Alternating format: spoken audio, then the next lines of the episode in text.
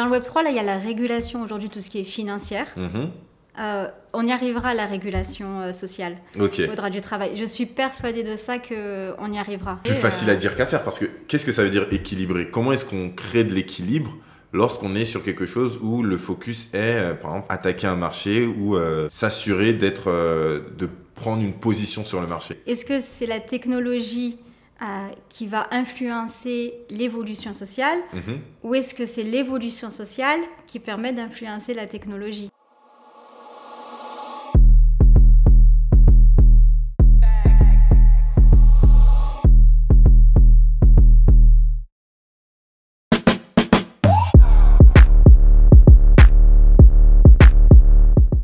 Bienvenue dans Domino Podcast, le podcast dédié à l'exploration des technologies du Web3, de la blockchain et des crypto-monnaies. Si tu es curieux et que ces sujets t'intéressent et que tu souhaites en savoir plus, tu es au bon endroit. Je me présente, je suis Samuel Vico, professeur, entrepreneur et podcasteur. Dans Domino Podcast, nous allons explorer ensemble le potentiel de ces nouvelles technologies et discuter des applications, des défis et des opportunités qui en découlent avec des professionnels et des passionnés. Sans plus tarder, déclenchons l'effet domino. Salut Safia, Ça va? Comment tu vas? Très bien, tranquille. C'est un plaisir de te, euh, te voir et même pour la petite histoire, moi j'aime bien raconter un peu les petites histoires. Il s'avère qu'au final on était ensemble au lycée et aujourd'hui on se retrouve sur le podcast avec la même passion du Web3. Comme quoi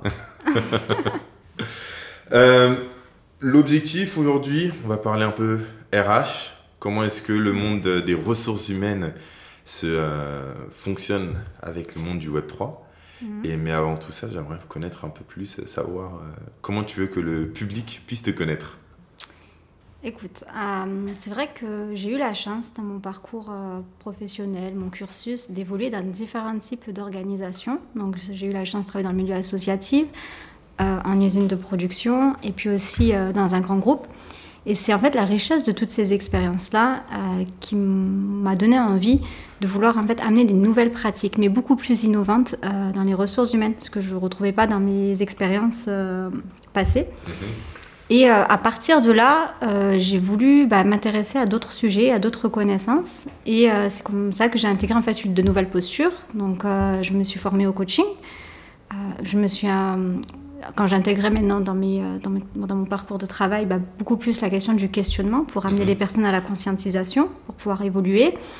Et puis, j'ai appris à intégrer aussi les neurosciences, d'abord par le volet euh, de la motivation. Et très vite, je me suis rendu compte que derrière la motivation, il y avait la question de la décision.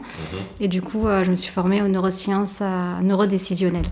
Ok. Et Donc voilà, comment on se forme aux neurosciences neurodécisionnelles? Bah, tu te formes, tu commences par lire, et puis après tu as des formations, Ouais. et après tu passes des maîtrises. Ok, euh, c'est des diplômes. euh, c'est ouais, des certifications. Non, par des centres de formation. Ok, Ouais, par des centres de formation. ok. Donc ça, c'est un peu mon parcours de vouloir toujours amener des nouvelles pratiques innovantes en fait dans notre manière de travailler. Comme le monde évolue, comme il faut aussi qu'on fasse évoluer euh, nos pratiques. Et puis, euh, comment peut-être la question, c'est comment je suis arrivée euh, dans le dans le Web 3. Ouais, aussi. Euh, ça, c'est aussi intéressant.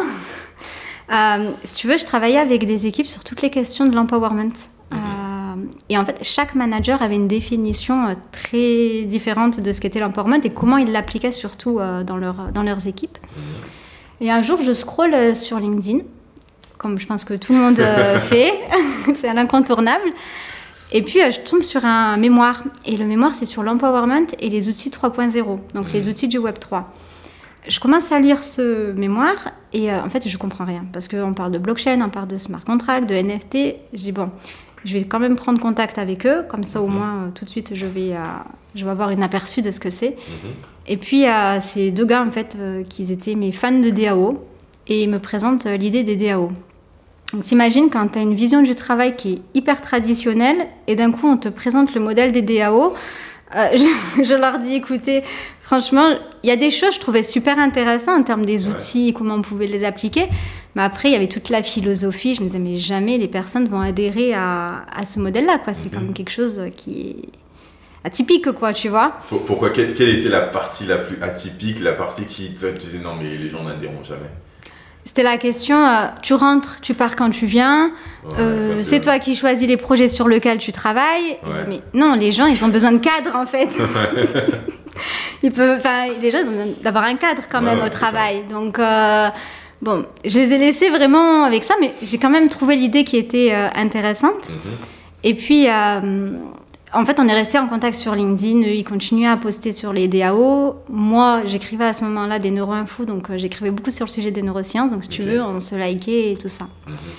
Et puis un jour, ils ont créé un collectif. Ils, ont- ils avaient envie de créer une DAO. Et il m'envoie un message. Il me dit Écoute, Safia, il faut que tu viennes euh, dans le projet. Vraiment, tu peux apporter des lumières au projet. Je lui dis Bon, j'étais un peu euh, au début réticente parce Ouais. que par rapport à tout ce qu'il m'avait raconté, il m'a dit T'inquiète, au début, tu viens juste observer. Ouais, ouais.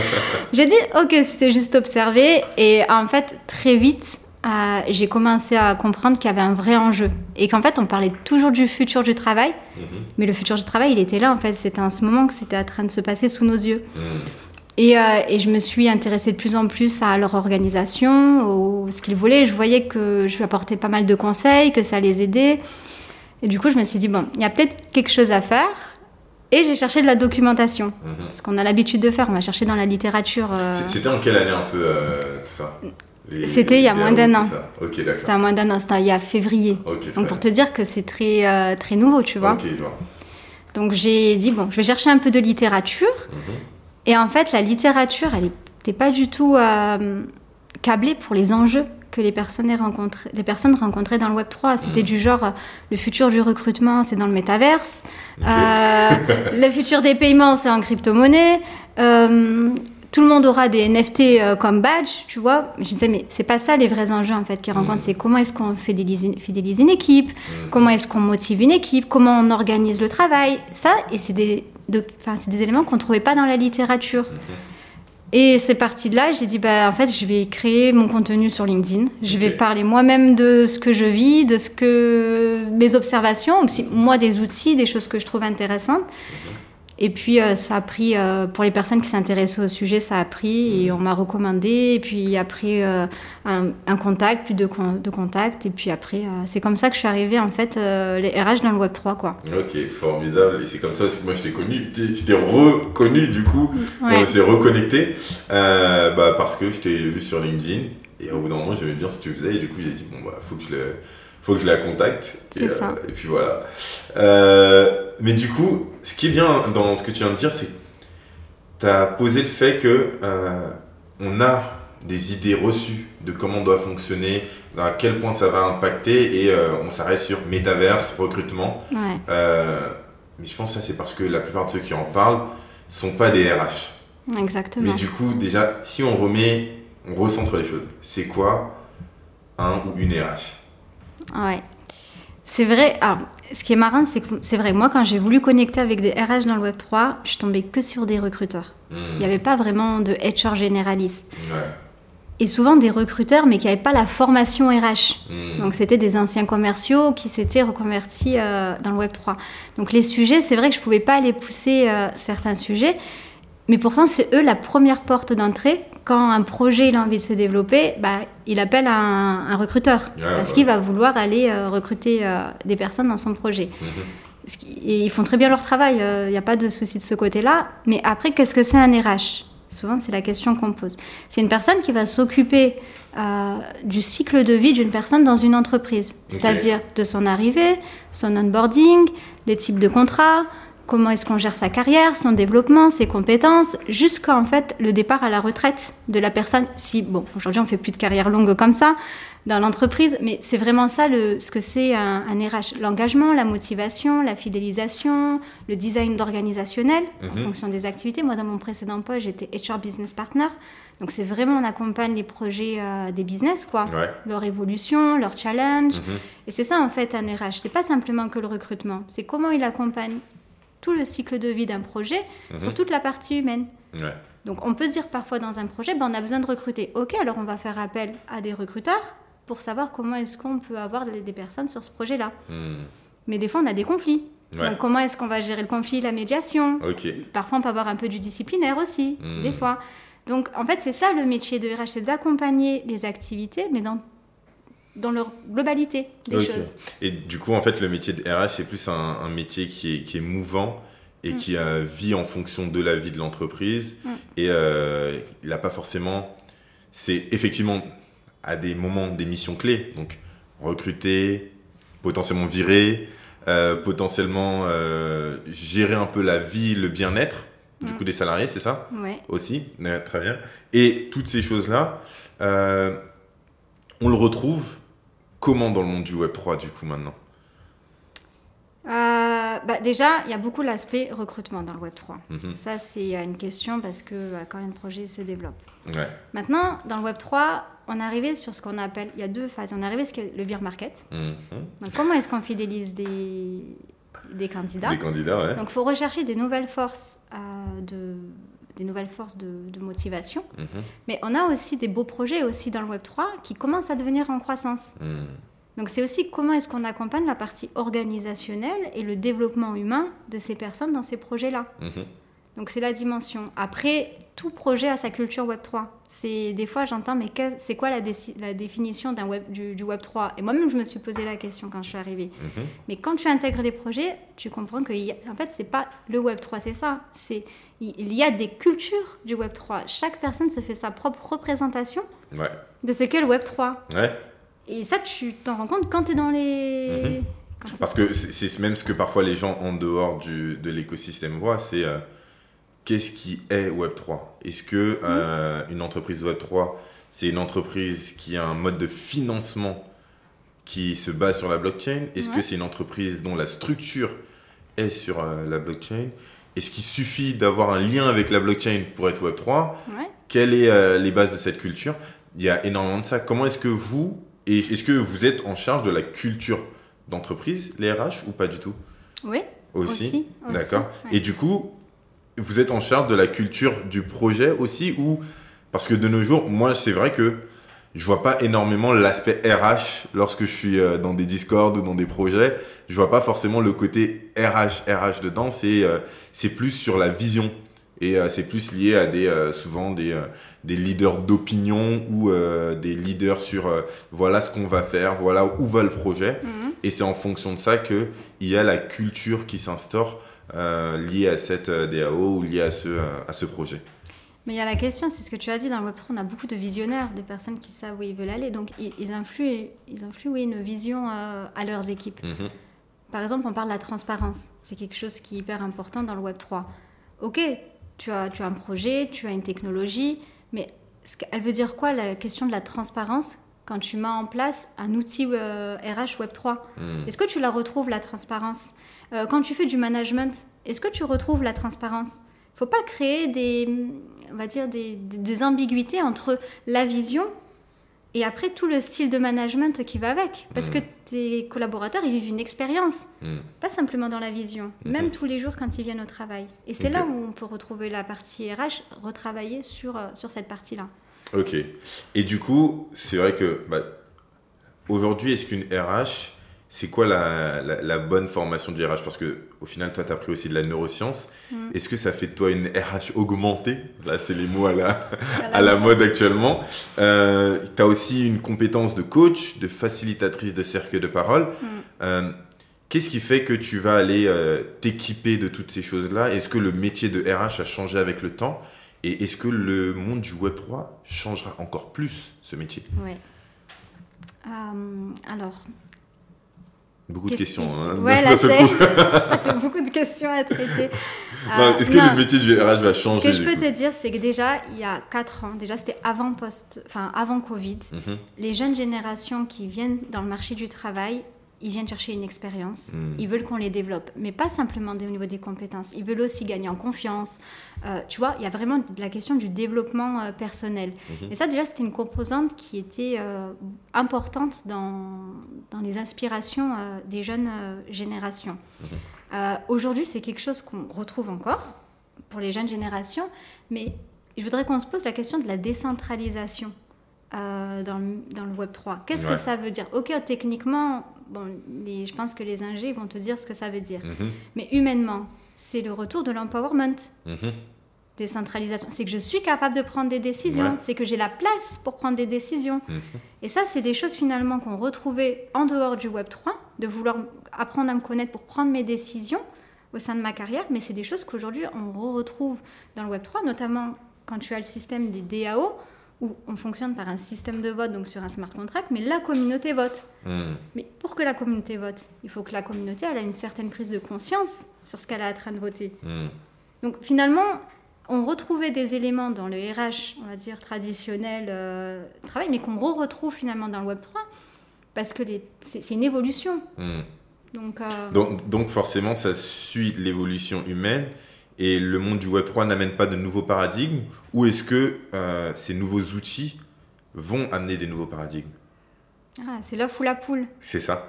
Mais c'est ce qu'on explique avec le déterminisme technologique ou le déterminisme social. Ok. Est-ce que c'est la technologie euh, qui va influencer l'évolution sociale mhm. ou est-ce que c'est l'évolution sociale qui permet d'influencer la technologie? Ok, bon, on va revenir sur ça bien en détail dans la deuxième partie. À tout de suite.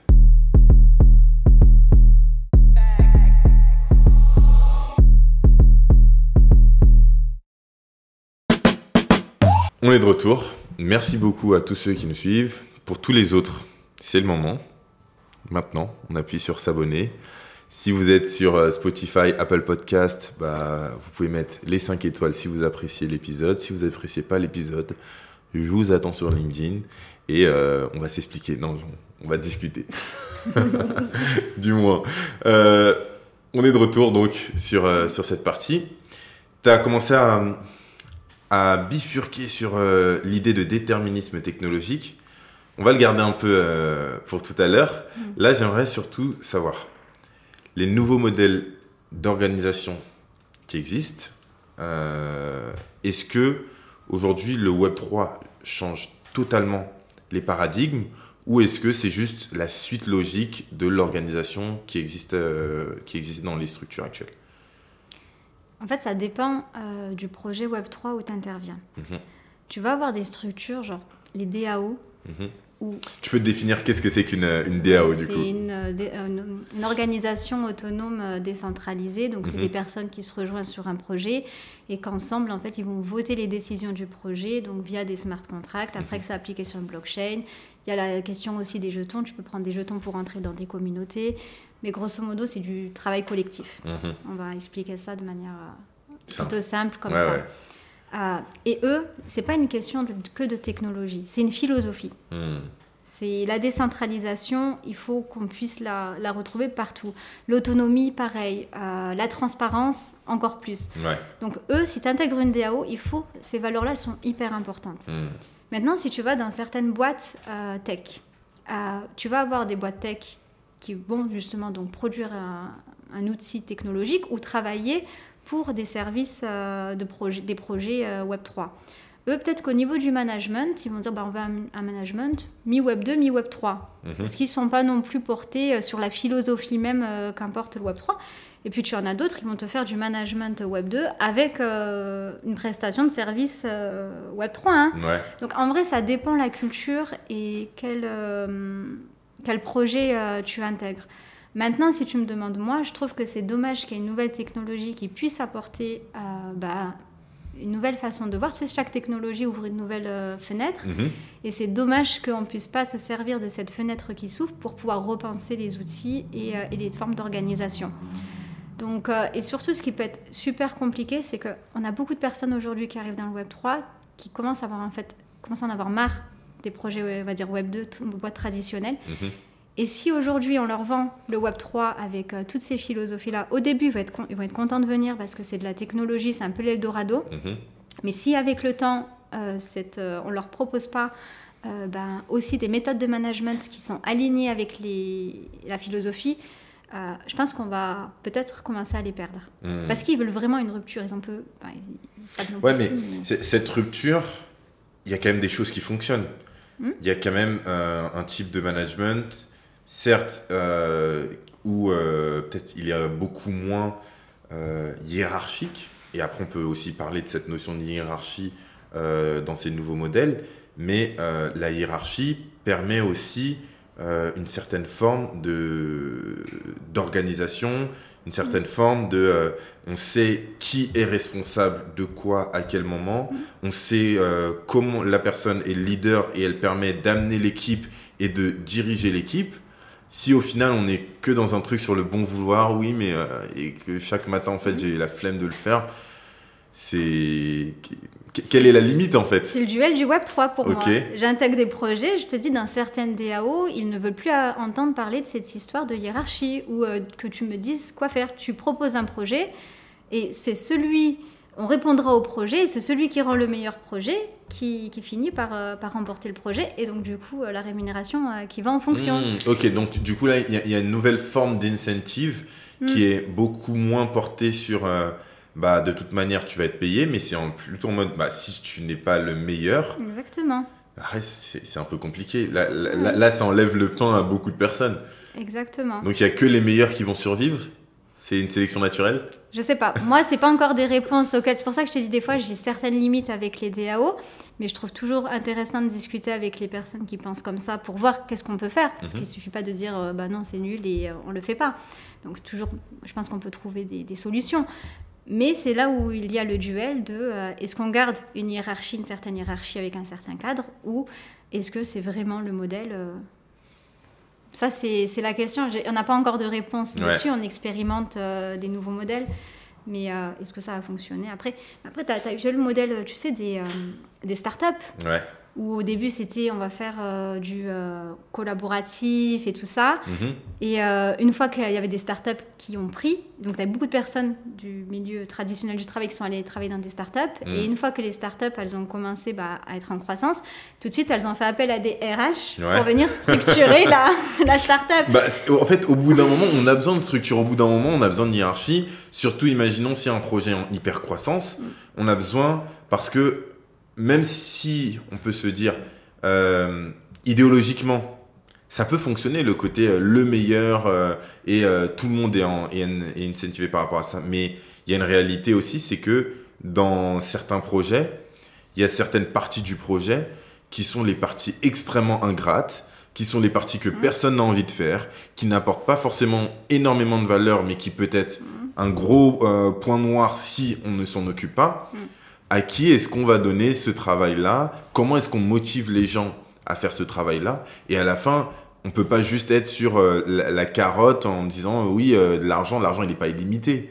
Donc au bout d'un moment, comment est-ce qu'on fait euh, Quels sont les incentives que les les les facts ben, incentives en, français, j'arrive pas, je me rappelle pas comment. les récompenses? Ouais, quelles sont les récompenses? Quels sont les points sur lesquels on continue à permettre aux gens d'être motivés. Surtout là, tu avais parlé de beer market. Euh, Écoute, moi, il y a quelque chose que je vois bien pour l'instant, mais je ne sais pas encore, ça n'a pas encore été expérimenté. C'est comme un peu un modèle de DAO au niveau d'une équipe. C'est-à-dire, c'est qu'on peut structurer hiérarchiquement ou comme vous voulez. Je, me fais violence parce que je sais que si je dis ça pour certaines personnes, c'est voilà.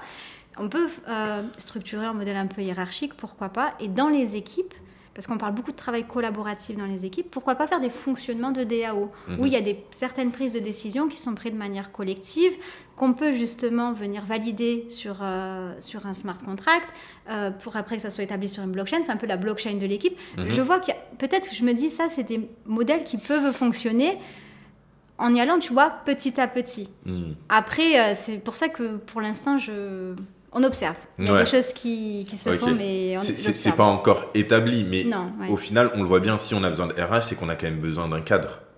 Oui. Donc, euh, ok. mais, ok. Mais aujourd'hui, est-ce que on a des exemples de DAO qui fonctionnent à merveille sans hiérarchie? Ou euh, c'est encore... Euh, on n'a pas encore eu de. Si, si, si, il y a des DAO d'investissement qui, qui, fonctionnent bien, mais parce que je crois pas que eux, leur, vraiment leur vrai purpose, tu vois, c'est d'aller trouver des, des nouveaux modèles euh, de management, hmm. d'organisation. Donc je sais qu'il y a des DAO d'investissement qui fonctionnent. Maintenant, des DAO de gouvernance, où on réfléchit à des systèmes de gouvernance, euh, non, c'est pas à ma connaissance. Ok, très bien. Hmm. Il y a un nouveau aussi paradigme qui arrive là, parce que là, lorsqu'on parle de hiérarchie, il y a aussi cette notion liée euh, au fait d'être salarié. Je te rémunère, je, je prends des risques donc euh, avec tout ce qui va avec pour te rémunérer. Mm. Donc j'attends une certaine quantité de travail. Euh, Aujourd'hui, est-ce que avec l'avènement des freelances, est-ce que le salariat a toujours sa place? Oui. Et dans une DAO, est-ce qu'il y a toujours une notion de salariat? À, à qui, à, à qui doit répondre au Oui. final euh, le salarié? Oui, c'est vrai qu'aujourd'hui, on voit de plus en plus un mix entre des contributeurs, euh, on a même des advisors, Mhm. on a des freelances, on a des permanentes. Donc ça, c'est ce qu'on appelle aujourd'hui ce qui constitu- constitue un écosystème de travail. Mhm. C'est plutôt c'est comment est-ce qu'on va réussir à faire en sorte que tout cet écosystème de travail puisse fonctionner, sachant qu'il y a des règles juridiques pour chaque type de contrat que tu intègres. Mhm. Et tu as un rapport hiérarchique qui est différent pour chaque type de con- contrat. Un salarié, tu as un rapport hiérarchique, un freelance, c'est une mission. Ouais, Tu vois, faut pas faire du travail euh, dissimulé, quoi. Euh, sinon, ça, c'est une requalification juridique. ok. Donc ça, ça va être l'un des plus gros euh, enjeux, c'est de savoir comment cet écosystème, moi principalement, je trouve qu'il faut aller chercher les forces de cet écosystème et c'est de créer la vision commune de l'équipe. Parce Mhm. que c'est comme ça qu'on va réussir à créer la motivation. Parce qu'au final, c'est des personnes qui veulent se retrouver euh, pour pouvoir euh, bah, avancer sur un projet. Il faut faire attention aux formes juridiques, mais la motivation commune de chacun. Ça, ça va être, euh, je pense, l'un des, des facteurs. Après, je ne crois pas que c'est la fin du contrat euh, permanent. Euh, tu sais, le, le freelance, c'est simplement, pour moi en tout cas, simplement des personnes qui n'ont pas été satisfaits dans le monde du travail et qui font le même travail, mais sauf euh, à leur compte. Ouais, ok. Mais, donc, avec tous les avantages et les inconvénients, Oui. et du coup, ce nouveau mode de travail de freelance, comment, de un, on fait pour attirer les bons profils, les, fidélités, les fidéliser et les garder? Euh, je crois, euh, tu sais ce qu'on appelle aujourd'hui les marketplaces? Ok, Et je pense que les DAO, ça va être des bonnes marketplaces euh, parce que ça va être des, des, des- des marchés où euh, ils vont pouvoir travailler sur certains euh, projets. Et justement, c'est un projet euh, sur lequel on, on a travaillé de savoir quand des freelances travaillent sur un marché, comment est-ce qu'on reconnaît leurs compétences, Mhm. gagner des badges de compétences, certifier leurs compétences sur une blockchain. Mhm. Et puis ensuite, ça, ça va faire des personnes qui, sur le marché du travail, ils vont pouvoir revendiquer des compétences et des connaissances. Mhm. Et moi, je crois beaucoup à, à cette idée-là de marketplace pour euh, les futurs euh, freelances, ok, tu vois? Je pense que ça va être quelque chose qui va fonctionner, ce qui fait que quand tu es une entreprise et que tu cherches un freelance, tu sais, tu te poses toujours la question, est-ce que c'est une personne qui a les compétences? Est-ce que c'est une personne qui a le savoir-être? Est-ce Mhm. que c'est une personne qui fit avec le projet? Sur quoi il a travaillé? Mhm. bah, ce modèle-là des marketplaces ou des DAO, bah, si on arrive à certifier certaines choses, ça fait que pour un, recru- enfin, un recruteur, un fondateur ou euh, un dirigeant, bah, il va pouvoir aller gagner du temps, savoir si le freelance il fait l'affaire et l'intégrer dans son équipe. ok. Moi, j'y crois à ça. Mais, mais comment je le garde, moi, au final, le freelance? Parce que si je mais trouve la freelance, perle... c'est pas un salarié. Oui, mais si je trouve la perle Ah, rare... bah, tu lui proposes un contrat. Parce que le droit du travail, aujourd'hui, il le dit, un freelance, c'est par mission. Ok. Mais si, au final, j'ai plein de missions à lui donner, co- comment est-ce que je fais en sorte de... Tu changes la mission, mais ça peut pas être un salarié. Juridiquement, ça passe pas. Ok, parce que moi, de, de l'extérieur, j'ai l'impression, aujourd'hui, on voit par exemple des freelances qui euh, n'ont qu'un seul euh, Ils ont client. des qui contrats est- longs. Ouais, c'est ça. Des missions longues. Oui, ça mais il y, en a même qui euh, ils sont freelance, mais pour la même boîte, où il y a un modèle. moi, lorsque j'étais conseiller en gestion de patrimoine, Mhm. j'étais freelance. Mhm. C'est-à-dire, je travaillais avec un cabinet, Mhm. et ce cabinet-là, j'étais, euh, entre guillemets, maqué euh, avec ce cabinet, euh, et on a travaillé pendant plus de 5 ans ensemble, tu vois. Et c'est un nouveau mode, au final, de, entre guillemets, salariat déguisé, parce qu'ils n'ont pas toutes les Ouais, mais contraintes. c'est, c'est- juridiquement, c'est pas possible. Donc Mais après, pourtant, c'est ce qui se passe aujourd'hui dans le monde, et potentiellement même dans le monde du Web 3. Bah, on retrouvera. De toute façon, tu sais, dans le Web 3, là, il y a la régulation aujourd'hui, tout ce qui est financière. Mhm. Euh, on y arrivera à la régulation euh, sociale, Ok. au droit du travail. Je suis persuadée de ça qu'on y arrivera. Parce Mais- qu'il y a beaucoup de choses, justement, dans le, dans le monde des DAO. Hmm. C'est une vraie question qui va se poser comment est-ce qu'on va intégrer toutes ces, euh, toutes ces personnes? Mais du coup, la DAO, elle n'est pas située à un seul endroit.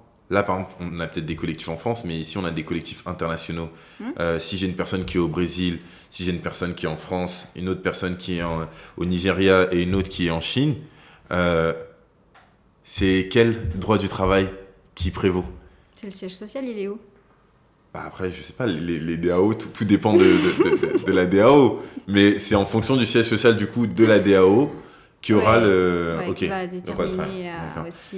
Mais si maintenant le droit du travail, on va dire, Ça dépend aussi où, c'est en Chine, où les et- personnes travaillent. ok. Ouais. Parce que qu'est-ce qui prévaut? Le, le siège social ou là où la personne euh, travaille? Le contrat de travail, Ok, il est effectué où? D'accord. Et Généralement, il est rattaché au siège social. Ok. Voilà. Toi, aujourd'hui, tu, tu en as fait des contrats de travail par rapport à des DAO Non. Non, ok, très bien. Euh, ok. Du coup, comment on prend en compte ces différences donc, de culture Comment est-ce qu'on on les travaille, ces différences de culture, pour au final permettre à ce que bah, il y ait une culture d'entreprise commune qui se développe, alors que bah, il y a des gens qui, comme je le disais, sont au Brésil, en Chine et, euh, et, euh, et même avec des, euh, des temps totalement différents, des, des fuseaux horaires totalement différents. Comment on fait pour continuer à être efficace? Parce que dans le monde du Web3, la réalité, c'est que beaucoup dans le monde du Web3, on a l'impression que tout va bien. Que tout est euh, super. Ah ouais, le Web3, c'est incroyable. Le seul problème, c'est parce que les gens ne croient pas dans le Web3 et qu'il y a le beer market. Mmh, Mais ouais. sinon, tout va bien dans le monde du Web3. Est-ce que c'est vrai? Non. en fait, aujourd'hui, on commence à se rendre compte de la différence entre le mythe et la réalité. Ouais. On commence à avoir des premières euh, études d'impact sur le travail dans le Web 3. Mhm. Et justement, les premières plaintes, c'est de se dire, on a souvent pensé que la technologie, le fait qu'elle soit transparent- transparente, collaborative, elle allait permettre de révolutionner euh, bah, le travail, l'expérience. Mhm. Et en fait, les études, elles montrent que pas du tout. Ce n'est pas parce que euh, la technologie, elle le permet, que les modes de travail ont été adoptés. Parce Mhm. qu'on a laissé totalement de côté cet aspect-là. C'est comme je te dis, la transparence. Ouais. Tu peux me dire que la technologie est transparente, mais c'est quoi ton type de management? Mhm. tu vois? Tu me parles de décentralisation. Viens, on regarde un peu euh, ton type de management. Où Mhm. est-ce qu'on le revoit? Mhm. Euh, Tu sais ce qu'on dit, euh, les gens ne se souviendront pas de ce que tu as dit ou de ce que tu as fait, ouais. comment ils se sentent. Ouais, c'est ça. Et comment tu te sens? C'est ton expérience au travail tous les jours? Donc c'est ça qui va primer. Et aujourd'hui, le retour d'impact qu'on a euh, des premières études, c'est justement euh, cette question-là euh, qui revient le plus. Maintenant, tu me dis comment est-ce qu'on peut faire? Ouais. c'est pour ça que moi, je crois beaucoup en la psychologie et aux neurosciences. Parce que finalement, on est tous des êtres humains. Donc on a tous des modes de fonctionnement, des actions, des agissements. On- Biologiquement, il y a des choses qui se ressemblent. On a tous un cerveau. Après, on pas tous de la même manière, mais tu vois, on est tous câblés en tout cas à peu près à la même chose à des degrés C'est différents. ça. Donc, moi, c'est pour ça que je m'intéresse et je me concentre principalement des dynamiques humaines dans le groupe. Ok. Parce qu'on a, on a des cultures différentes, mais quand tu arrives à comprendre la dynamique qui se met en place, Qu'est-ce que tu entends par dynamique humaine? Si tu veux le définir rapidement. euh, c'est les profilages. Ok. C'est ta personnalité. C'est, tu vas avoir des personnes euh, qui vont aller rechercher, euh, par exemple, ce qu'on appelle de l'ocytocine, du lien. Ok. T'en as d'autres, c'est carrément de la sérotonine. Donc c'est de la revendication. D'accord. Euh, tu as des personnes, c'est la dopamine. Donc ça va être la récompense. Et en fait, c'est d'aller comprendre vraiment ce que les personnes recherchent dans le projet Mhm. euh, pour aller, euh, bah, pour aller comprendre ce, qu'elles- ce que sont les, comment déjà ce qu'on peut faire pour que les deux personnes se rencontrent dans ce qu'elles recherchent, Mhm. mais aussi comprendre pourquoi ces personnes elles n'arrivent pas à se comprendre, parce que peut-être il y a confrontation, on a deux personnes qui sont 100% zéro, Mhm. et bah ça fait un peu du fight, tu vois, dans le moi-je et le moi-je, bon, tu vois, et c'est toutes ces choses-là qu'on va réussir, je pense, à- enfin, qu'on arrive à comprendre, qui vont nous permettre de comprendre la dynamique de groupe, au-delà de, de tu es français, tu es belge, euh, tu es Mhm. anglais, enfin, tu comprends Ouais, ouais, ouais. Parce que la culture, elle se transmet aussi sur ma dynamique personnelle. Mhm. Donc, euh, c'est pour ça que moi, les questions euh, psychologiques et même neuroscientifiques, je les intègre dans mes pratiques Bah, euh, elles, sont incroyables parce que même là, le fait des, de parler de ces. c'est quoi Comment on appelle ça des, La dopamine, la sérotonine, toutes ces choses-là. Oui, ça, c'est Euh, ouais, les hormones et des ouais. neurotransmetteurs, mais ouais. C'est voilà, ces neurotransmetteurs qui Mm. sont générés, au final, apportent des effets plus ou moins et fonctionnent plus ou moins avec euh, certaines organisations. Mm. Euh, Est-ce que aujourd'hui, euh, dans le monde du Web 3, euh, on, on le voit très bien, FOMO, dopamine. euh, je pense on est dans, dans le Web 3 ou dans, dans le nouveau monde, en tout cas digital. Ouais. Euh, les jeunes sont, on va dire, dopés à la dopamine. on a, on scroll, on a de la dopamine. on fait, on a de la dopamine, on a du sucre à, foison. On a toutes ces choses là qui vont saturer nos neurotransmetteurs. Comment est-ce que toi tu es formé et comment tu t'es formé du coup pour arriver à faire le, tri dans tout ça et savoir à quel moment tu dois solliciter l'un ou l'autre?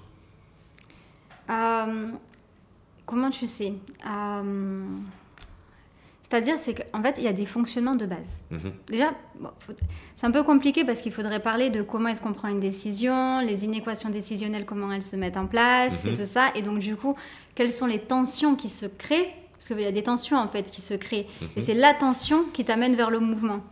Donc des fois, c'est des, comme tu dis, des tensions de dopamine, mais vraiment, on pense beaucoup ça. Mais tu sais que il y a beaucoup aussi tout ce qui est là dans le Web 3, moi je trouve, la sérotonine. Ok. Vraiment, et c'est tout ce qui est la sérotonine, c'est le moi-je, euh, tu sais, euh, c'est le neurotransmetteur un peu euh, de l'ego. Ok. Tu vois? Et, et ça m'étonne pas parce que le Web 3 il est très masculin. on va y arriver sur ça, on va y arriver, t'inquiète. et, en fait, on pense qu'il y a beaucoup de dopamine, mais moi j'ai trouvé beaucoup de sérotonine aussi dans le Web3. Et beaucoup de personnes qui voulaient se revendiquer. Euh, bah, tu vois, moi, la première fois que je suis rentrée dans un projet Web3, donc dans le Discord, je lis un mhm. peu les descriptions. Et c'est moi je suis dans la crypto depuis tant d'années. Euh, moi j'ai investi dans tel projet. Et, j'étais la seule, tu sais, j'étais la seule femme dans le projet.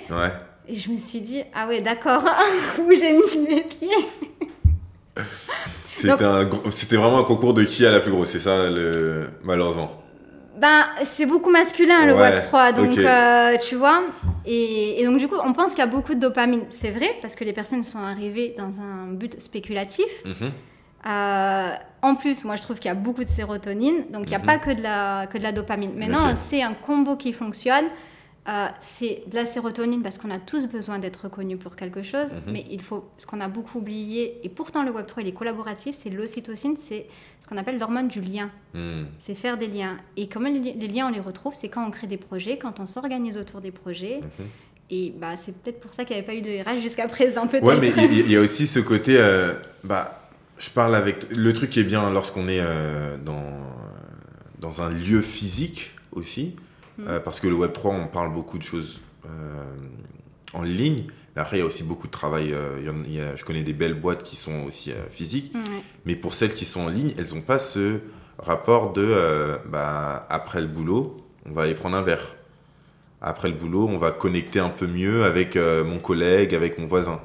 Comment est-ce qu'on on gère ces, ces parties-là? Comment est-ce qu'on crée du lien avec le collègue si on n'a aucun moyen en dehors du fait juste de dire, euh, bah, lors du travail, on crée du lien bah, Tu peux, euh, sur un projet, créer du lien. Le lien, c'est le partage. Mhm. Le lien, euh, c'est... Il, se, il, peut se créer de plein de, de manières différentes. le fait déjà de savoir, par exemple, on, a des sources de sécrétion d'ocytocine, mais par exemple, quand on, va, on est une équipe et qu'on va tous dans la même direction, mhm. ça c'est très fort en ocytocine. Euh, si par exemple il euh, y a un danger hmm.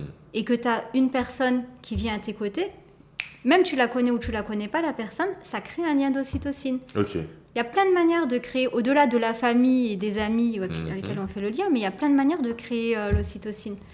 Pas simplement d'aller boire des verres après le travail. En plus, tu sais que ça peut être même aversif pour certaines personnes parce que c'est, il y a pas, il y a des personnes aussi qui n'aiment pas forcément après le travail aller connecter avec des personnes ou qui se retrouvent dans des lieux où ils ne se sentent pas euh, à l'aise.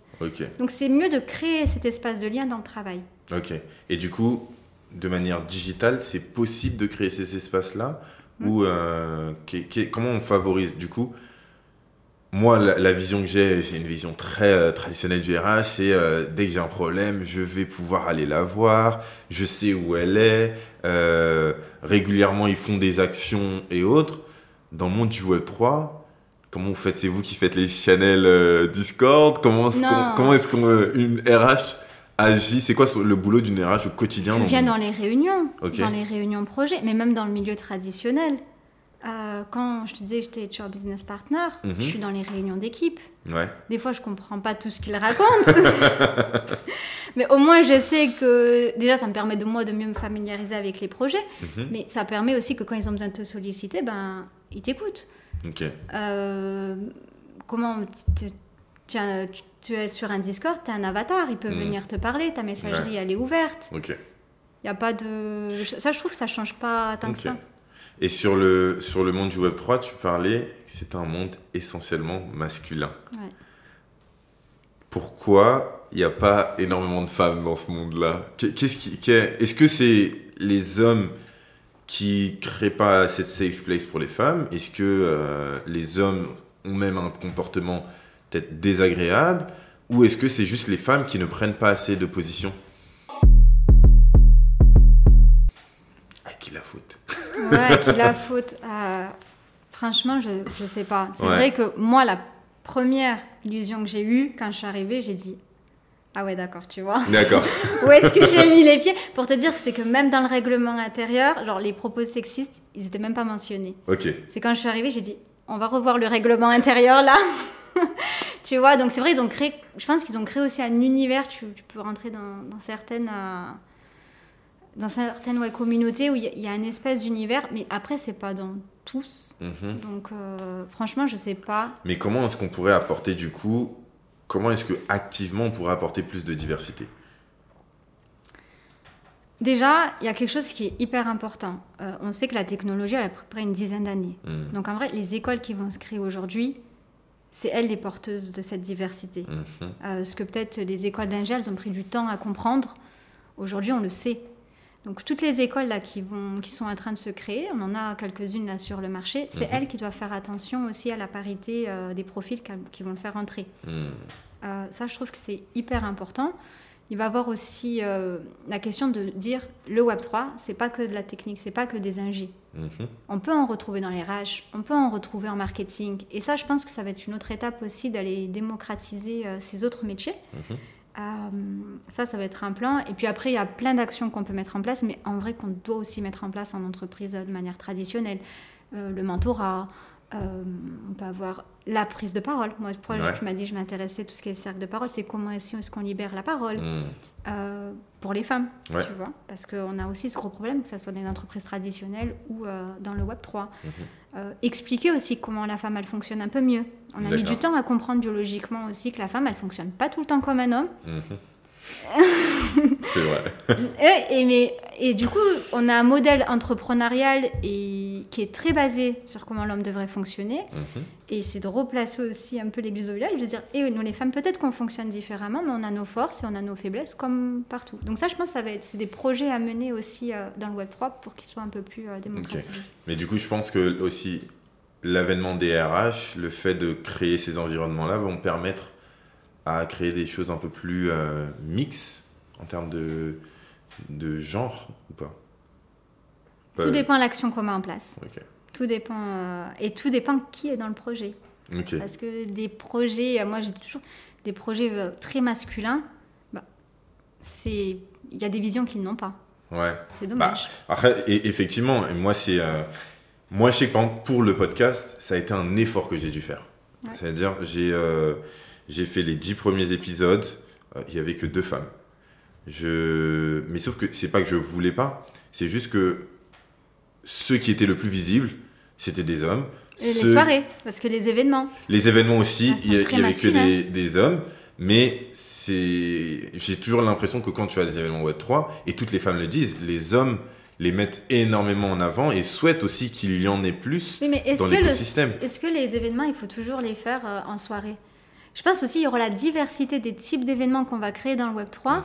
qui vont permettre aussi aux femmes de venir. Parce que tu as beaucoup de femmes, quand elles terminent le soir, elles ont juste envie de rentrer chez elles. Ouais. Elles n'ont pas forcément envie de ressortir, Ouais, retourner à mais des moi événements. aussi, j'ai- pas forcément envie de ressortir, mais je le fais parce oui, mais que parce qu'il y, a- y certaines femmes qui ont des charges mentales qui sont différentes. D'accord. Et je pense que la diversification aussi des événements, euh, des webinaires, Mhm. euh, des, je sais pas, peut-être, bon, je dis ça, mais peut-être qu'il y a des femmes qui vont pas du tout se reconnaître dans ce que je raconte. oui, hein, c'est ma, c'est ouais. ma vision des choses. Mais la diversité des événements aussi autres qu'on va proposer dans le Web 3 et vont permettre l'inclusion d'autres profils et de d'autres euh, personnalités. Ok. Aujourd'hui, on a beaucoup d'événements dans le Web 3. Bon, il commence à y avoir certains webinaires, mais tu vois, il faudrait réfléchir à ça aussi, je pense. Ouais. Je vois, je vois, je vois.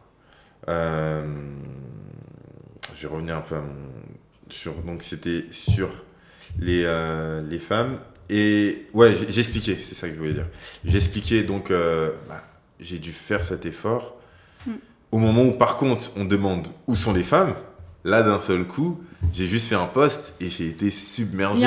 Et c'est ce qui fait qu'à la base, j'avais prévu 20 épisodes euh, pour la saison 1. Je vais me retrouver à en faire presque 30 parce que bah, il y a énormément de, de femmes. Mhm. Et dans le podcast, on, a- on apporte ça. Mais il faut faire l'effort pour pouvoir les trouver. On n'arrive pas à. Et- mais ça dépend le type de communication. Hmm. C'est comme je te dis. Est-ce que peut-être une femme, tu vas réussir à la faire venir sur ton podcast de la même manière que tu vas réussir à faire venir un homme? Ça- Dis-moi, ça, ça va, t'as pas eu trop de mal à venir Non, mais c'est vrai, la communication, elle est aussi importante. Ouais. Hein Euh, donc ça Non, mais, mais moi, moi, je veux apprendre, euh, et je pense qu'on a tous à apprendre, euh, à apprendre Mm. de ça. C'est du coup, que- quelle serait la bonne communication par rapport à ça? Je sais pas, mais. Ou un élément, parce qu'il n'y en a pas une seule, il y a tout un, un panel de femmes qui existent, mais de toi, de ce que tu sais à peu près, si aujourd'hui on veut permettre aux femmes de sentir qu'elles ont leur mot à dire Hmm. dans un écosystème, qu'est-ce qu'on devrait faire? Des choses simples, des use cases. euh, Moi, des choses que j'ai trouvé que c'était assez brut dans des projets Web3, euh, c'est qu'on fait pas suffisamment de liens. hmm. Tu vois? C'est-à-dire lien. Qu'est-ce que tu entends Quel type de C'est-à-dire, c'est qu'on te propose un projet Ouais. et après, même de manière dont. C'est très brut. Il y a ce projet-là, on fait comme ça, la tâche comme ça. Ouais. Et des fois, je trouvais que ça manquait un peu de lien Hmm. pour qu'on puisse se sentir bien en fait dans le projet, qu'on puisse réfléchir ensemble. Et, et ça, moi, je trouve personnellement que c'est quelque chose que, que des fois, j'ai tendance à dire, attendez, on va peut-être réfléchir tous ensemble, la collaboration. Hmm. Euh, et ça, je trouve que ça manque dans les projets Web3 et c'est très... euh, Ouais, je vois. tu vois Ouais, ouais. Mais c'est pas grave, on sait que par exemple, euh, ça c'est, je pense, c'est un, pas un secret, que les femmes ont des aires euh, de communication, elles ont beaucoup plus d'aires de communication que les hommes. Donc Mhm. elles utilisent beaucoup plus de mots que les Mhm. hommes pour exprimer quelque chose. Hmm. Ça c'est un point, on est tous, euh, enfin neuroscientifiquement, on est Ouais, d'accord. ouais, ouais. Donc, euh, et c'est peut-être ça aussi euh, qu'il faut prendre en compte dans les, euh, dans les projets. Après, c'est que mon point de vue. Je sais Ouais, que toutes non, les femmes sont. Bah après, c'est sûr, il y, a, il y a sujet. tout un, tas de femmes. Il y a aussi une autre forme de diversité qui, pour moi, aussi est un- importante. C'est au-delà de la diversité de genre, il y a aussi la diversité de culture. Euh, Aujourd'hui, par exemple, lorsqu'on se fait. en- je vais encore dans des événements euh, Web3. Ouais. euh, bon, certes, on est en France, mais bah, c'est vraiment un type de personne. C'est souvent des hommes blancs. Ouais. J'ai rien contre eux, j'ai des amis euh, blancs. non, pour la blague. Mais euh, il y a cette notion de. euh, il y a beaucoup d'entre-soi. Euh, après, il y en a beaucoup, c'est pas par volonté, il y en a, c'est juste par opportunisme, parce Ouais. que autour d'eux, bon, il y a ça. Ouais. Mais comment est-ce qu'aujourd'hui, on peut permettre d'ouvrir un peu plus? Et on le voit dans des postes subalternes, on arrive à trouver de la diversité, Ouais. mais dans les postes à responsabilité, on trouve moins de diversité. Comment est-ce qu'en tant que RH, euh, quels sont les conseils pour augmenter et quelles sont les, les solutions concrètes qu'on qu'on doit mettre en place ou que tu penses qu'on devrait mettre en place Hmm. Ça, c'est un problème qu'on a même dans les entreprises traditionnelles. Hmm. Après, moi, la vision que j'ai beaucoup aimée dans le Web3, c'est la question de la reconnaissance par les compétences. Hmm. Et je me dis que si on arrive à certifier des compétences au-delà de la personne, Mhm. bah, déjà, ça va permettre de résoudre un- des problématiques qu'on a. Hmm. tu vois, liées au facial, liées au nom, liées euh, à tout ça. Mhm. Donc ça, c'est quelque chose auquel, euh, en tout cas, moi, c'est quelque chose qui me plaît beaucoup, de certifier des compétences, de reconnaître des personnes sur des compétences. Mais la question qui va toujours se poser, c'est l'accès à la technologie. Hmm. Donc, euh, il faudrait regarder comment est-ce qu'on peut favoriser l'accès à la technologie, la démocratisation du Web 3, Mhm. Parce qu'aujourd'hui, ça reste quand même quelque chose qui reste très complexe à comprendre. hein. Donc, euh, ça va être des questions à réfléchir, Ok. Ouais. Très bien. Et comment on, on fait pour augmenter les compétences? Du coup, si j'ai bien compris, c'est augmenter les compétences en amont. Parce qu'il y a peut-être un manque de personnes qui se présentent dans ces écoles-là. Euh, Il y a peut-être un manque de personnes qui ont des diplômes dans ce domaine et c'est ça qui fait qu'il y a moins de représentation ou c'est quoi le C'est pas la question des diplômes. hein. c'est quoi Euh, moi, j'ai intégré des DAO. euh, Il y a Mhm. des personnes qui n'ont pas du tout euh, de diplôme, mais qui sont venues par la philosophie ou qui Mhm. sont rentrées par les cryptos, parce qu'un cousin leur a parlé un jour des cryptos. Mhm. Donc, je crois que c'est pas vraiment une question de, de diplôme, c'est vraiment déjà s'insérer dans la philosophie. Est-ce que j'ai la culture pour rester dans la philosophie. Parce que c'est très culturel le Web3, qu'on le veuille euh, ou Mhm. pas. Il y a des grosses valeurs, il y a des valeurs qui sont fortes. Donc ça, je crois que ça va être des points qui sont, qui sont importants à, à considérer euh, Ok. dessus. Ouais. Mm. Je vois.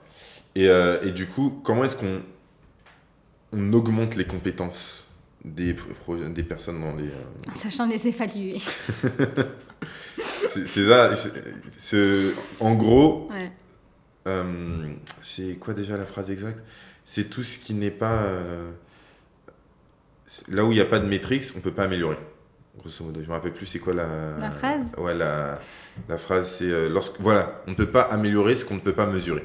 Ouais. Donc, grosso modo, c'est savoir mettre des KPI, savoir mesurer la performance. Ouais, mais au-delà des KPI, en fait, c'est à savoir mesurer. Bon, je pense que il y, a un- il y a un truc, c'est que tous les techs savent évaluer des compétences tech. Hmm, Maintenant, il a toute la partie soft skills. Ok, C'est souvent la question comment je sais où mettre la bonne personne? Ça, c'est la question qui revient le plus. Ça, souvent, où mettre la bonne personne, Mhm. c'est savoir évaluer des soft skills. Et ça, c'est tout l'enjeu.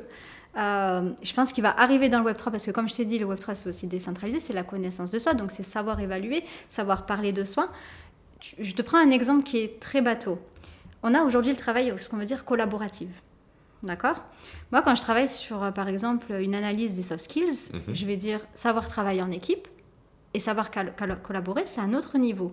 Ok, Et pour des personnes, quand ils vont faire des entretiens, ils vont te parler simplement de la partie collaborative. Est-ce que tu as déjà travaillé sur des projets? La Mhm. personne, oui, oui, j'ai déjà travaillé sur des projets. Non, le travail d'équipe, c'est juste savoir rendre un travail en équipe. Mhm. Collaborer, c'est savoir partager mon travail.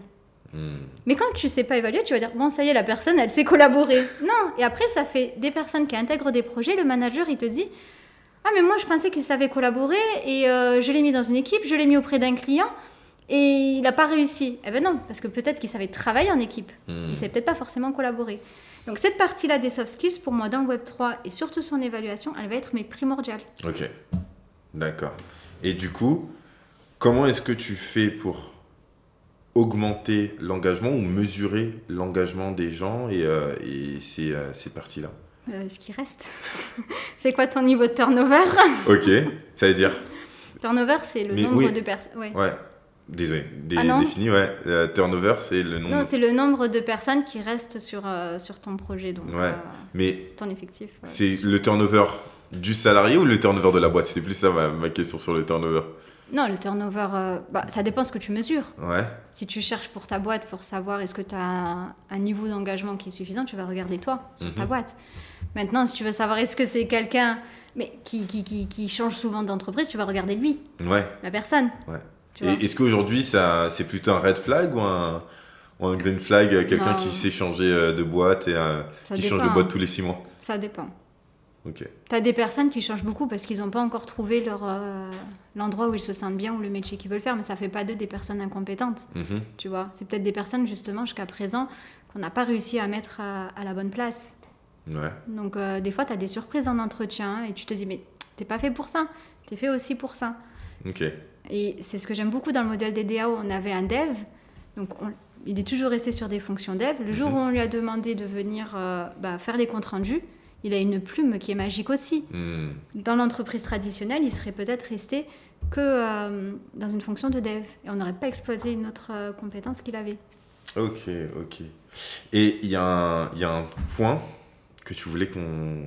que tu aimes particulièrement, qui est la résilience. du coup, euh, moi, lorsqu'on en a parlé un peu avant, moi, mon point de vue, c'est effectivement, il faut que les, les employés aient une capacité en moment de crise d'être résilients. Toi, tu as un point de vue totalement différent. Est-ce que tu peux nous exposer un peu ça et nous Mhm. éclairer par rapport à ça? Moi, je dis ça dépend ce qu'on nomme crise. La crise du Covid, c'était une crise. Mhm. Il fallait demander de la résilience euh, aux salariés. Par exemple, le personnel soignant, ils ont dû être très résilients. Mhm. Euh, moi, je viens du secteur de l'aéronautique. quand on a vécu la crise Covid, bah, je peux t'assurer qu'il fallait qu'on soit résilient. Hmm. Maintenant, est-ce qu'une crise, ça veut dire s'adapter à son marché Mhm. Alors. C'est pas tout le temps. Des fois, Ouais. il y a juste besoin de s'adapter à son marché. Mhm. Des fois, il faut gérer des crises. Ouais. Et je veux juste bien qu'on sache de quoi on parle parce que les stratégies qu'on va mettre en place, même au niveau RH et au niveau motivationnel, ça va pas être les mêmes. Si tu as besoin des personnes qui savent s'adapter à son marché, vaut mieux créer des systèmes, des écosystèmes équilibrés. Parce qu'on sait que dans l'équilibre, on, a une, on sait qu'on a une biochimie Hmm. qui va nous permettre d'aller euh, bah, d'aller travailler euh, l'adaptation au marché. Hmm. Euh, quand tu as une résilience, la résilience, c'est quoi? C'est le retour à la normale après un traumatisme. Ok. En psychologie, c'est ça la résilience. Euh, Je conseille tout le monde d'aller voir Boris Cyrulnik, il en parle très bien, il a popu- popularisé le concept. Mhm. C'est le retour à la normale après un traumatisme. Le retour à, un- le retour à la normale après un traumatisme, c'est pas tout le monde déjà qui est capable Mhm. de revenir à la normale. Ça prend beaucoup de temps. Les stratégies sont différentes à, à mettre en place. Et on l'a bien vu après la crise euh, Covid-19, le nombre de personnes qui a quitté les entreprises, Ouais, ouais. les nouveaux modèles de travail qu'on a demandé. Pourquoi Mhm. Parce que c'était un vrai choc, c'était un vrai traumatisme ce qui Mhm, s'est passé. Ouais, totalement. Donc, je dis, qu'est-ce qu'on nomme crise? Ça Ouais. peut arriver parfois. Euh, on peut aussi avoir euh, des traumatismes euh, dans des styles de management, hein, des managers qui sont tout le temps aversives, Mhm. qui, eh ben, à la fin, ça finit par créer des traumatismes à des salariés. Ouais. Donc, qu'est-ce qu'on nomme la crise? C'est quelle est la, la- la- sur quoi on est en train de travailler? Est-ce qu'on veut des salariés qui, soient, qui savent, savent s'adapter? Ou est-ce qu'on a réellement une crise et qu'on a besoin de mettre en place des stratégies et des méthodes qui vont répondre pour le retour à la normale? C'est juste ça mon point, que, parce que j'entends partout, je veux des, des salariés résilients, Ouais, on est dans la je- je- Je, résilience. pense que l'idée, moi, moi, en tant qu'entrepreneur, c'est euh, cette notion de lorsque je viens développer un projet, lorsque je viens attaquer un marché, euh, j'ai un laps de temps assez court, euh, lié parfois au budget, lié parfois à différentes choses, où pendant ce moment-là, on doit aller vite, on doit développer au maximum, et pour aller vite, il y a un peu cette notion de euh, on peut pas euh, faire des œufs sans on peut pas faire Bah, une omelette sans casser les œufs.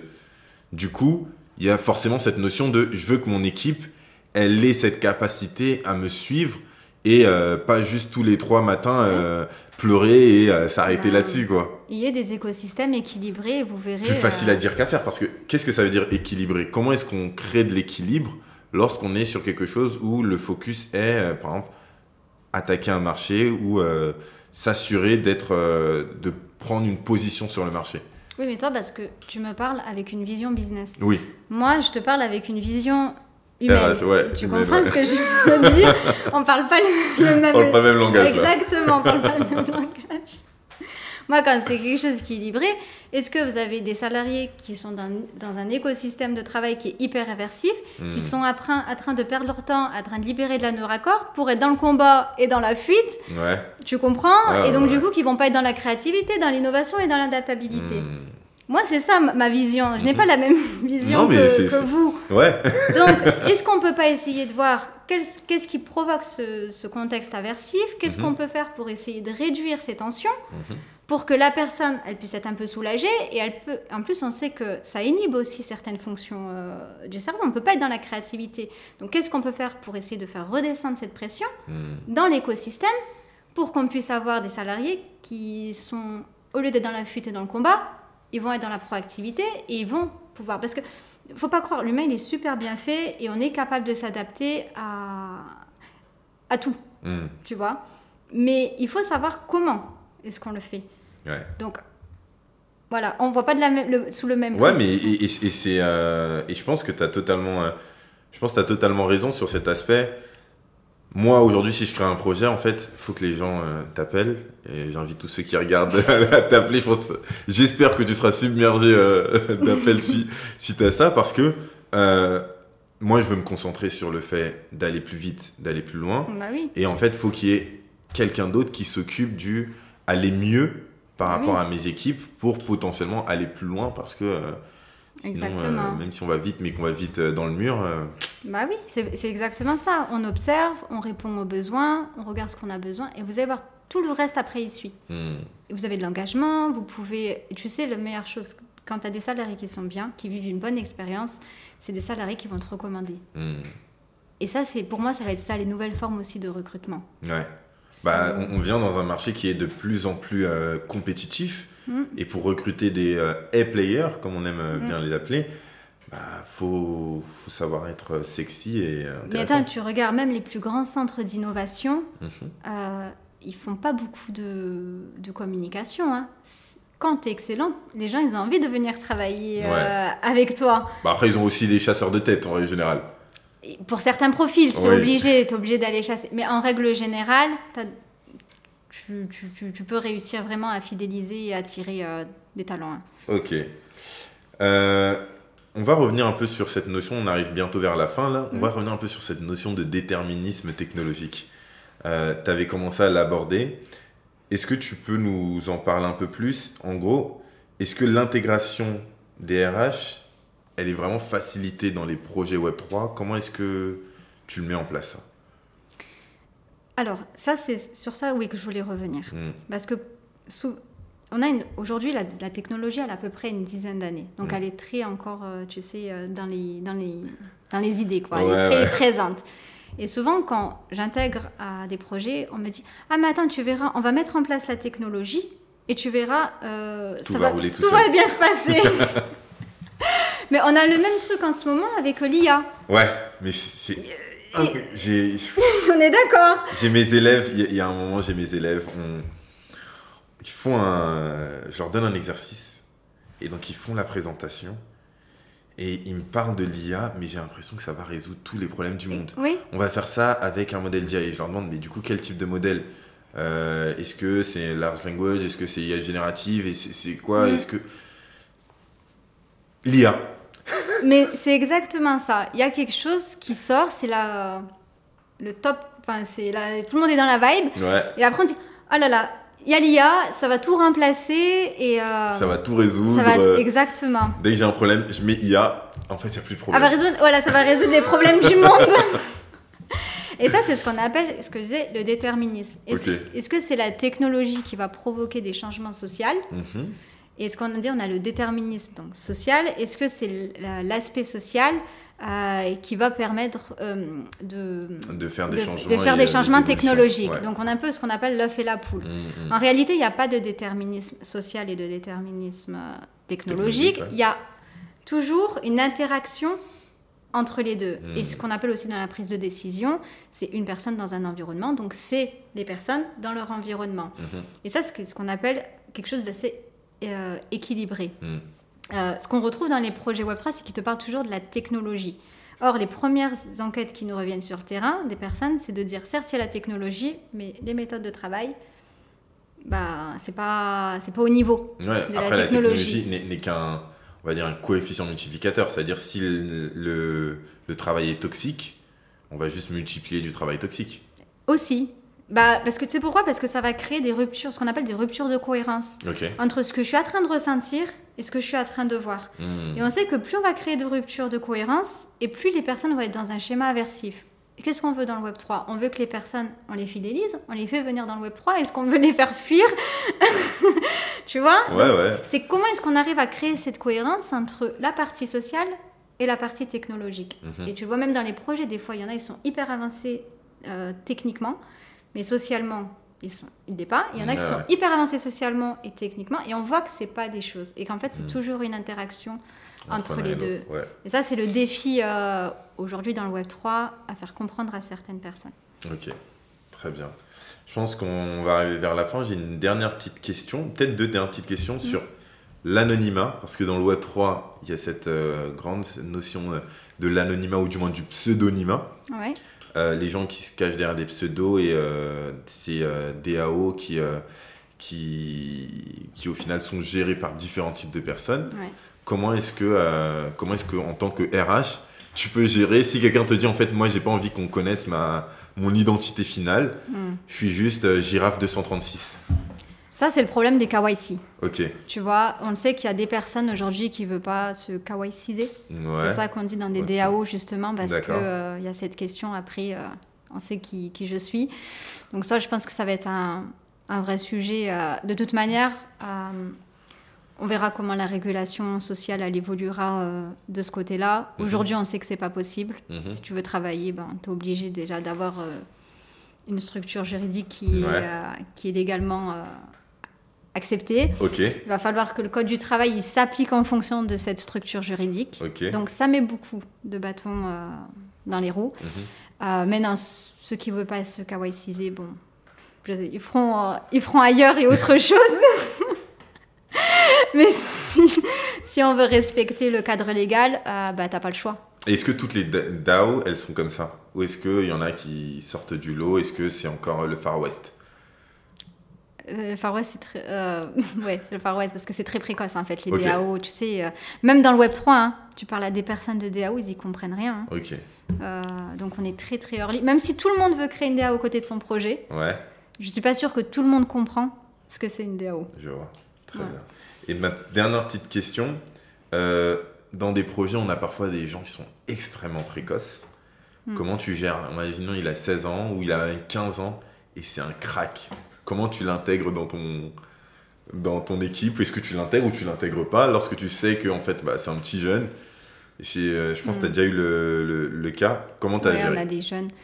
Euh, déjà, il faut l'accord des parents. Si on Ouais. travaille, à- on n'est pas majeur, il faut l'accord des parents. Euh, ensuite, après, ça dépend comment est-ce qu'ils contribuent. Je sais, ce qui participe juste. Tu sais, il y a, y a des DAO qui se créent, mais en fait, c'est juste des collectifs aussi. Hein. Mhm. C'est pas des, euh, des DAO où il y a du travail, où il y a de l'argent qui rentre hein, dans les projets. Il y en a, c'est juste de l'idée, c'est des collectifs et des personnes qui, qui sont ensemble. Donc, euh, dans ce cadre-là, oui, euh, les projets jeunes, euh, généralement, c'est dans ces projets-là qu'ils vont. Ok.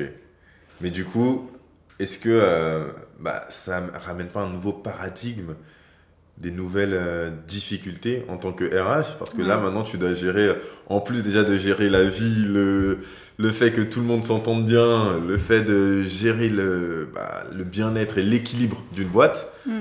En plus de tout ça, tu dois gérer qu'en fait, il a pas, c'est pas illégal et qu'il n'y a pas un, un petit Ouais. jeune qui, euh, Ouais. qui, euh, qui est dedans et là. Moi, moi, personnellement, j'ai intégré une juriste avec moi. hein. Dans- je, je- je consulte une juriste quand il y a des besoins de situation. Et c'est ça le problème aujourd'hui des, web, des, des projets Web3. C'est que c'est beaucoup déjà aussi, on a des jeunes fondateurs Hmm. Qui sont pas du tout au courant. euh, bah, c'est la première fois peut-être qu'ils sont en train de manager une équipe Mhm. ou euh, de faire grandir une équipe. Mhm. Donc ils sont pas toujours au courant du cadre euh, légal. Et c'est bien que des fois on vienne pour venir euh, ben, rappeler les choses.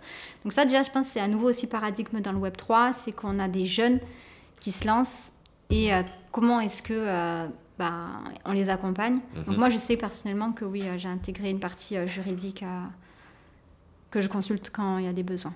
Ok. Mm. Et pour finir, tu nous as pas beaucoup parlé de Brain RH. Du coup, est-ce Ouais. que tu veux nous, nous parler un peu plus de ce que tu fais et comment, euh, bah, comment les gens peuvent travailler avec toi simplement? Ouais. Écoute, moi j'ai créé Brain RH au début, c'était pas du tout dans le Web 3 et finalement très vite ça arrivé euh, dans le Web 3 au vu de mes activités et de comment euh, ça se développait. Et en fait, j'ai intégré tout ce qui est la question justement des écosystèmes de travail. Mhm. Et c'est comment est-ce qu'on crée les meilleurs écosystèmes de travail avec ce que je t'ai expliqué, la dimension psychologique et la dimension aussi neuroscientifique. Mhm. Et, euh, et c'est ça, c'est comment on attire et on fidélise des talents. euh, ça peut être des entreprises qui sont en croissance, en développement, des projets, des, des projets qui ont besoin de faire aussi des audits. Parce qu'on voit aussi, euh, tu sais, quand on va faire une levée de fonds, aujourd'hui, les investisseurs, ils ont besoin de savoir c'est qui derrière le projet. Mhm. On n'a plus autant d'argent qu'on pouvait l'avoir avant. Ouais, ouais, ouais. Donc, qui est derrière le projet Comment il fonctionne ce projet Et ça aussi, c'est une dimension qu'on intègre dans les audits des écosystèmes de travail. Ok. Bah, formidable. Donc, euh, ils n'ont plus qu'à te retrouver sur LinkedIn, on mettra les liens. Et oui, allez lire aussi euh, ce que je fais parce que Il y a du très bon boulot. Mm. Bah, la, la preuve en est. et euh, merci beaucoup en tout cas pour, pour ce moment. C'était vraiment riche. Ça m'a, j'ai énormément appris. J'aime bien, à chaque fois dans le podcast, j'ai l'impression, sais pas l'impression, j'ai- je suis souvent la personne la plus bête de la table, donc euh, c'est assez cool, ça me fait grandir et j'espère que ça vous fait grandir aussi. Du coup, euh, je vous donne rendez-vous la semaine prochaine et ensemble, lançons l'effet domino. Peace. Merci d'avoir partagé avec nous ce moment autour de l'univers passionnant du Web3, des blockchains et des nouvelles technologies. Si tu as aimé ce podcast, je t'invite à le partager autour de toi, tes amis, tes collègues, et surtout à nous donner 5 étoiles, lâcher un like, et n'oublie pas de t'abonner. Sinon, je te donne rendez-vous la semaine prochaine à 12h. En attendant, n'hésite pas à consommer nos snack podcasts pour encore mieux comprendre l'univers de la blockchain. Et en attendant, déclenchons l'effet domino. Allez, ciao